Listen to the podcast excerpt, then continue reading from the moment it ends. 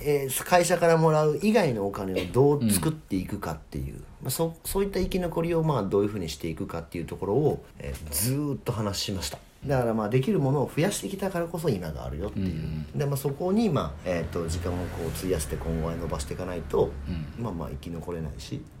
副業リビオシチャンネル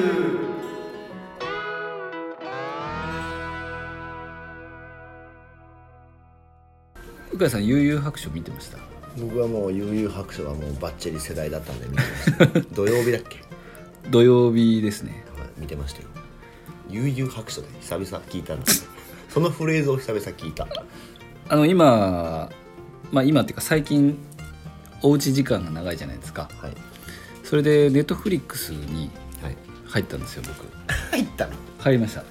入って、はい。えっ、とそんなに僕も見ないんですけど、子供が一応「まあ、鬼滅の刃」とかねうんうん「まあ、ドラゴンボール」とか結構見るタイプの男の子2人ですねああまあそうっすね。一応それで悠々白書をおすすめしたんですよ、そしたらめちゃめちゃ見てるんですよ悠々え白書。1話から？1話から見てます。あの子供を助けて車にひかれてユースケが死ぬところからやってます。今はもうあの暗黒武道会今昨日見た時はトグロと戦ってトグロがあのもう100%のところあになってました。あまあまあっすね。まあまあ進んでました。やばいな。でも B 級妖怪っていうね。あそうです。で最近あれじゃないですか「鬼滅の刃」も終わったじゃないですか。そうですね。はい。鬼滅の刃はうちも Amazon プライムで全部見させてましたよ。なんかあのやっぱり比べるとはい。ちょっと時代というか、はい結構悠々白書だとあのまあ富樫先生じゃないですか。あ富樫先生は結構あの、あのなんていうんですか。細かく細かく描写してくるじゃないですか。あそうですね。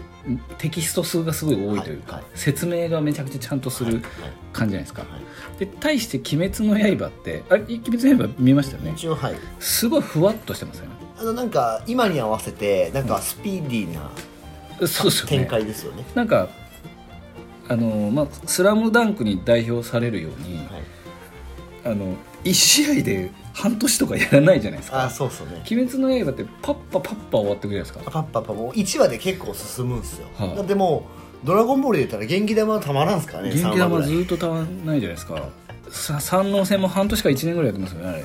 そうっす 2時間の試合を。そうだからこれって多分時代なんですよね。時代ですね。もう待ってないですよね。待てない。そんなに引っ張覚えてられないというか集中力がないというか何なのかだと思って。だから「鬼滅」も割とね今までのジャンプの流れであれば、はい。もう引っ張って無理くりはい。ね多分続けさせるパターンだったんですけど割と最初にもうラスボス出てきちゃいましたもんね「鬼滅の刃」の場合。まあ、もうもうあれ倒しちゃったらもう終わりでしょうだってはい、早めにもうラスボス出てきちゃったんですけど悠々白書の場合ってあの最初なんかあの何でしたっけ？玄武とか白白虎とかがめちゃくちゃ強そうだったのに、はい。結局すぐトグロが出てきて でトグロ出てきたらまた潜水とかでしたっけ？なんかどんどんこああそうですね。う「ドラゴンボール」とかもそうですけどああそうですね。ピッコロだったけど次フリーザ行ってセル行って魔人ブーとかになるじゃない。ですか、はい。で最後海洋神とか出てくるじゃないですか。そうそうそうそう終わりがないですよね。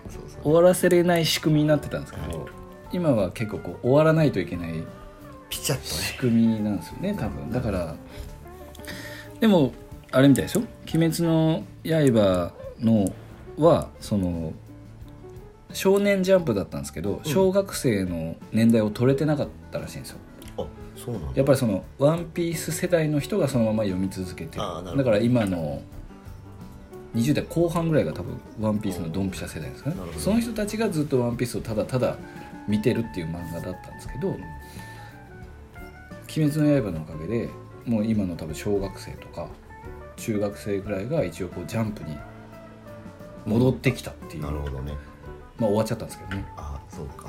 はい、だからななんかそのおかげで結局その小学生の子供の親もまたジャンプ見るじゃないですかうんそうですね。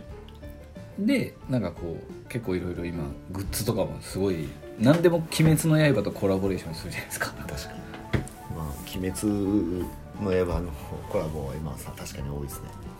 うん。だから「ドラゴンボール」世代とねドラゴンボール世代はどっちかっていうとこう修行するのが好きな世代なんですよ、はい。コツコツやるのが好きはい。で、ワンピース世代は仲間を集めてみんなでこうなんか一つの目標を達成するっていうのが好きなんですよ「鬼滅の刃」世代はどういう感じなんですかね。早く終わらせたいんですかね。終わらしたい。小さいゴール設定をパッパパッパさせていくのがそうっすよね。大事なのかないあとはなんかもう全員なんかあの闇を抱えてて。はいはいはいはい。なんかね最後、うん。みんなその闇を抱えてたけどいい気持ちになって最後死んでいくじゃないですか。そうです過去をね思い出して。そうですね。で鬼鬼も全部立ってなんかそうですね確か。設定的には。はい。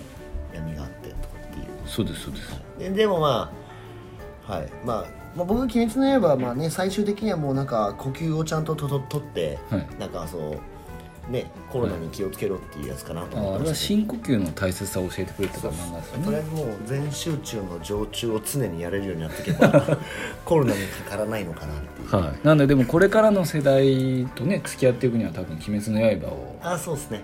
話ができないと。いやもう本当なんとかの呼吸って言っとけば、は。い、そうですね。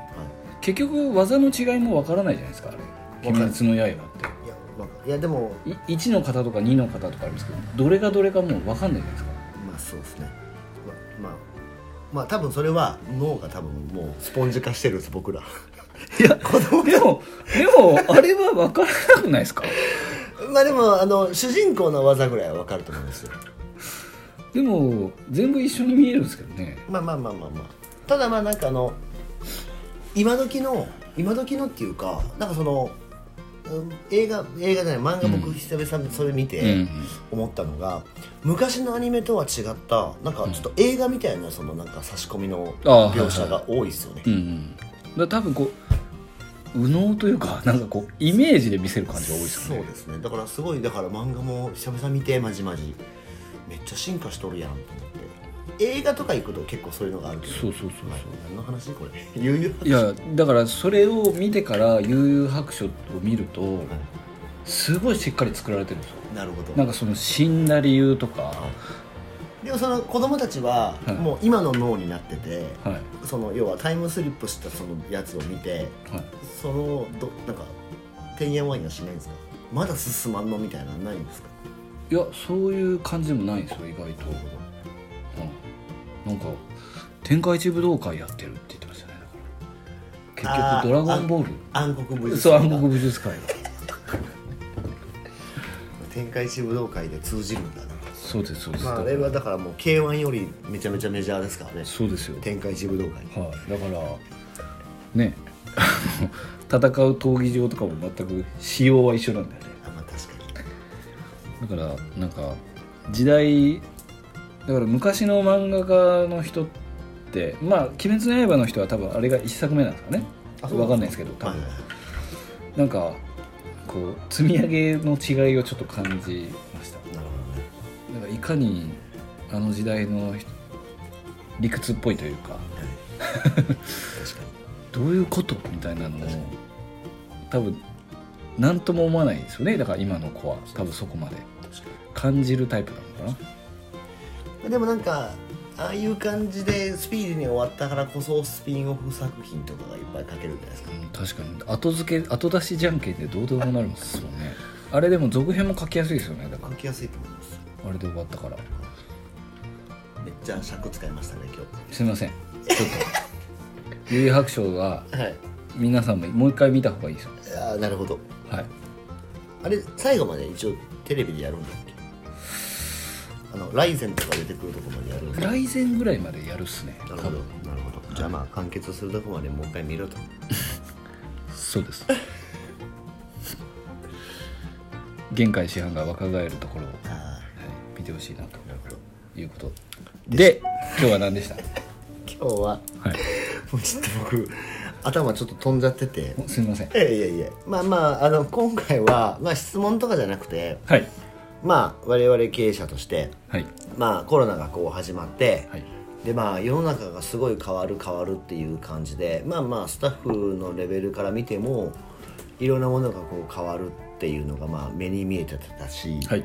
でまあいろんな経営者さん、まあ、いろんな業界の人たちがまあ慌てふためき、はい。もう国レベルで慌てふためき、どうなっていくんだろうとかっていう世の中に対してまあコロナっていうところが、うんまあ、そんなものを変えちゃったわけじゃないですか。はいでなった時に、まあ、僕ら2人とも多分スタッフになんかいろんな今後はこういうふうにならなきゃいけないとか、はいこういうことを気をつけなきゃいけないっていうのを多分今まで言ってたこととはちょっと違ったことを多分言ったと思うんですよ。はいはいはいでまあどっちかって言ったらそういう、まあ、未来のことを考えながら、まあ、今後どういうふうになっていくかみたいなことを多分まあお互い力説したと思うんですよ。はいはい。スタッフに、はい。じゃあどんなことをコロナっていうかまあこの期間中にはい。スタッフにこう、まあ落とし込みをしたかっていうのは、まあ、みんなに聞きたいのかなっていうふうに勝手に思ってます。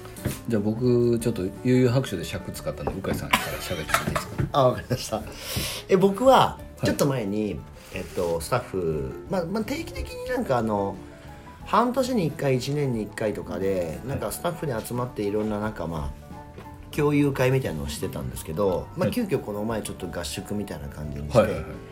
えっ、とまあ大きな項目で6個一応用意して、はい。でまあ事前に宿題とか出してやったんですけどまあまあこれからのね世の中がどうなっていくのかっていうところをまあちょっとあのスタッフからのまあ目線もそうだし、はい。まあ僕の目線業界の状態はい。とかっていうところでまあまあ一番はやっぱり少子高齢化っていうところと、まあ、格差が必ず広がるっていうところで、ん。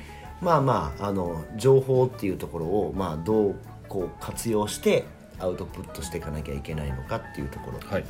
とあとはまあ会社自体の方向性が、まあ、これから今後変わっていく世の中に対して、まあ、じょどどこに合わせてやっていくかっていうはい。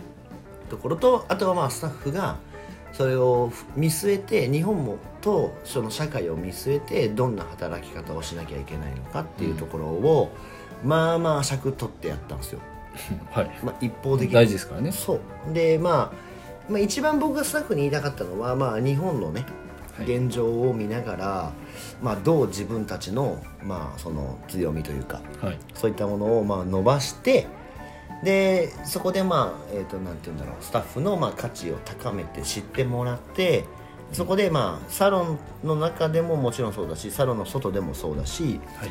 まあ僕らがずっとまあねこの副業理美容師チャンネルって副業って言ってるんで、はいはいはい。まあそういったところでまあ、えー会社からもらう以外のお金をどう作っていくかっていう、まあ、そそういった生き残りをまあどういうふうにしていくかっていうところを、えーずーっと話しました。ずっと話したんですかはい、でまあそれぞれがねやっぱりまあ、僕が目指してるところっていうのは、まあ、その会社の中ではい。それぞれのそのポジションっていうのを、はい。まあ、スタッフ1人ずついてはい。その中でまあずまあ、10人もしいたら10人とも僕バラバラの個性があると思うんで、うん。まあ、それぞれに得意なもの不得意なものが絶対あると思うんですよ。はい。でそれを、まあ、じゃあどう伸ばすかっていうところ。でそこをやっぱり伸ばしていって、それをこう会社の中で、えーどのポジションを取って収益化に、まあうん。まあ、行くのかっていう。会社はだからそこに対して道筋とはい。動線っていうのをまあ作る準備をまあ今してるから、はい。はい。まあ、だから全員が副業のビジネスで、うん。えーまあ、理想はだからやっぱりですね会社でもらう給料ぐらいをはい。稼げるその体質っていうんですか？のをまあ作っていくっていうところを、まあ、目指してるっていうところをもう一回すり込んで、はい。はい、でまあ今後の働き方をまあ会社として守る部分はもう最低限ここだよっていうのを決めて、でまあ自立した考え方をまあ持っていくために自分自身にどうやって自己投資お金だったり時間っていうのをまあしていくのかっていうところで、うんはい。あのまあ、労働者と、まあ、経営者っていう、まあ、よくね、はい。僕らの講習であるはい。ESBI の話、はい。をまして、まあ、労働者の要はそのお金の稼ぎ方って自分の時間だけなんで、はい、じゃあその時間を、まあ、じゃあどう自分の価値高めて、まあ、経営者の考え方になるのかっていう、まあそこのまあ道筋というかあのここで話すと2時間ぐらいかかるんで、まあ、ざっくりそういった形の話をして、はい。まあ、組織の中でまあどうやってみんなで利益を出していくかっていうところを、はいはい、まあ、前半部分でしっかりやって、まあ、後半ははい。もう自分たちのそのポジションとスキルはい。を、えーどうやって、えーこの先伸ばしていくかっていう、まあ、うん。自分の発見ですね、うんまあまあ、まあコンサルティングでやるようなうん。ことで、そうですね、えー、と何ポジション自分が専門的な分野をスタッフが持ってるかっていうところで、はい。まあ、ある子は23個4つあったんですけどない子は1個しかないから、うん。じゃあそこの部分を増やしていくことが、まあ、どういるのかっていう話うん。をしてで最終的にはまあ未来とお金。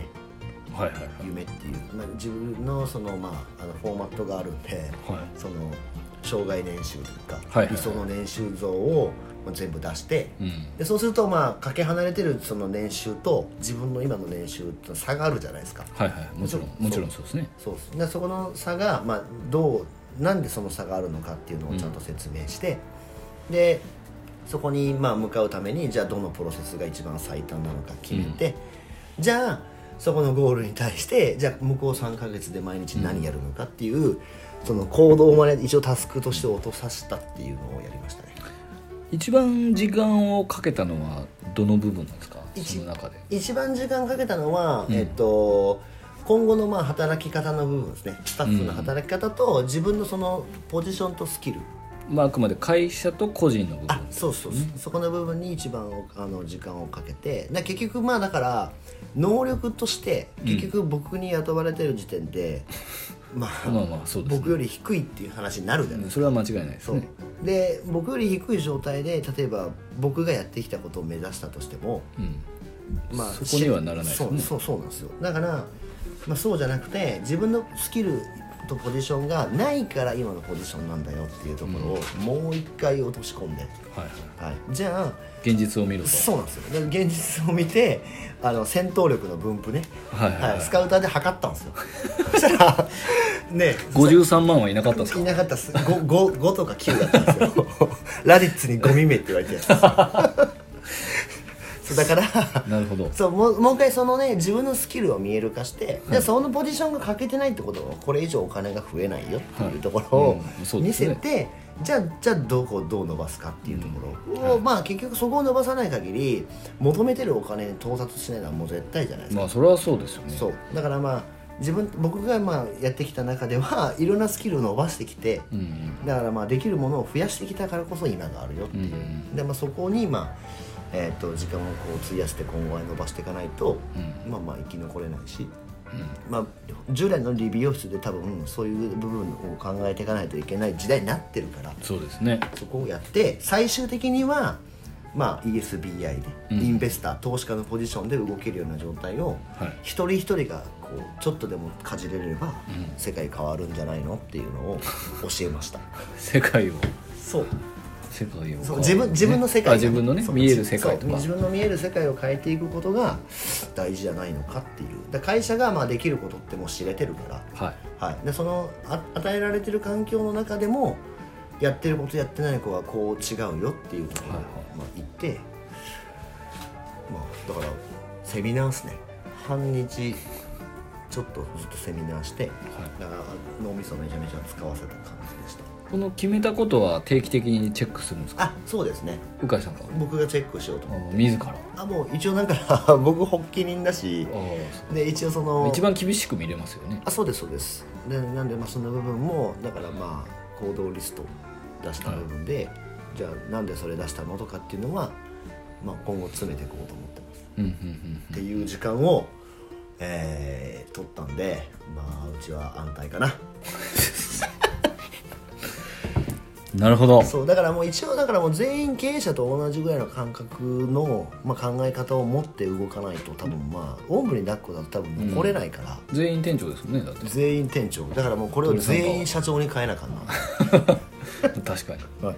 ちゃくちゃ子会社できるやん。そうなんですよだからまあそういう感じにして、はい。まあメンズビジネスっていう中でまあそれぞれがポジション持って勝っていけばは強い組織になるよねっていう話をしました。いなるほど。なんでまあコロナが明けるまでには、まあ、そういった部分を勝ち取ってまあだからで、まあ、店舗拡大とか僕全然興味ないし、うん。あんなストレスかかることやってるのは大変だろうなと思ってるんで。自分もやってましたよね。3店舗。3店舗やってますもんもうね3店舗で十分十分。はい、なるほど、まあ、だってねコロナで大変じゃないですか、うん、大変大変。日本でねこれ以上多分店舗ビジネスやったやつはダメですよ 急にバッサリはい、っていう話を僕はねなるほど。コロナになってからまあまあしましたよ、もうましました。まあまあ尺取ったし今回も。まあでも次の週で僕が喋ればいいんですよね。こそうですれパターン的にはあねそうですね。とりあえずね、まあ、ちょっとあのまあまああの会社として、まあ、うん進むべき方向とかっていうのはもう,、はい。もうまあ、逐一アウトプットしてるから、うん。でまあスタッフにまあそのやってもらうべきこと。はいもうだからえっとまあね原さんとかもそうだけどもうほぼ仕組みにしてトップダウンじゃないですか。はい。はい、でまあなんでそれをこうこの先いるのかっていうのを詳しく説明する時間がまあコロナでみんななんかちょっとこう時間が空いたんで、はいはいまあ、そういった時間をまあいっぱい使ったのができたのはすごいコロナありがとうって感じだねサンキューコロナで。サンキューコロナ。でもだからもう結局もうその前回のポッドキャストでも話したけどはい。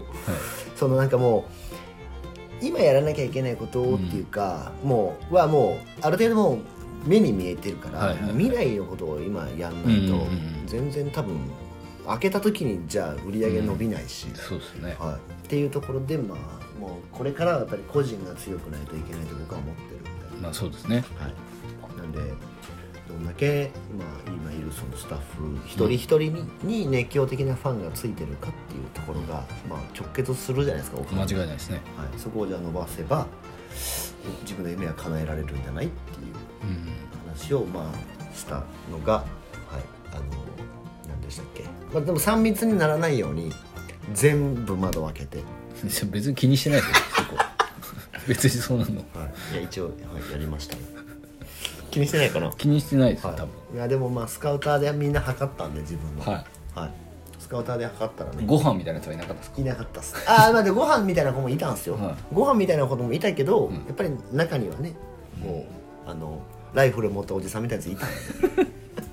あのビンタで殺されるですね。そうそうそうそう。だからまあ確かにっていう、まあ、ちゃんと理解してもらったのかなっていう、なるほど。はい。じゃあこんな感じでこん今週は。ああそうですね。まあでもコロナだからこそまあねみじ先を見据えてスタッフに話さないといけないことって多分あるから、うんうん参考になるかならないかは別としてはい。そういった話をちょっとしたよっていうね。はい。悠々白書つながりで。つながってましたね。はい。では引き続き引き続きはい。あの副業リビューチャンネルでは、はい。はい。えーご質問と、はい。えーレビューをお待ちしておりますのでえーそれではまた来週もお聞きください。さようなら。さよなら。